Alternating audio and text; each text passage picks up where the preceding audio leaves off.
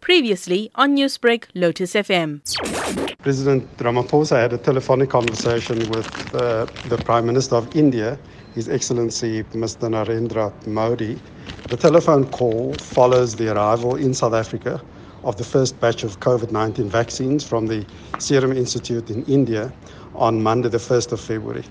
The President and the Prime Minister reflected on the strong bilateral relations between South Africa and India, highlighting the importance of the strategic partnership that exists between the two countries and reiterating specifically the importance of economic cooperation to address the devastating impact the pandemic has had on the global economy.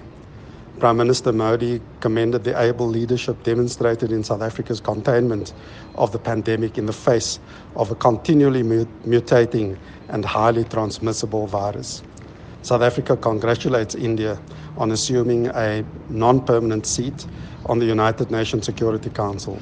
South Africa will work with India to address peace and security issues as part of building a better world. Newsbreak, Lotus FM, powered by SABC News.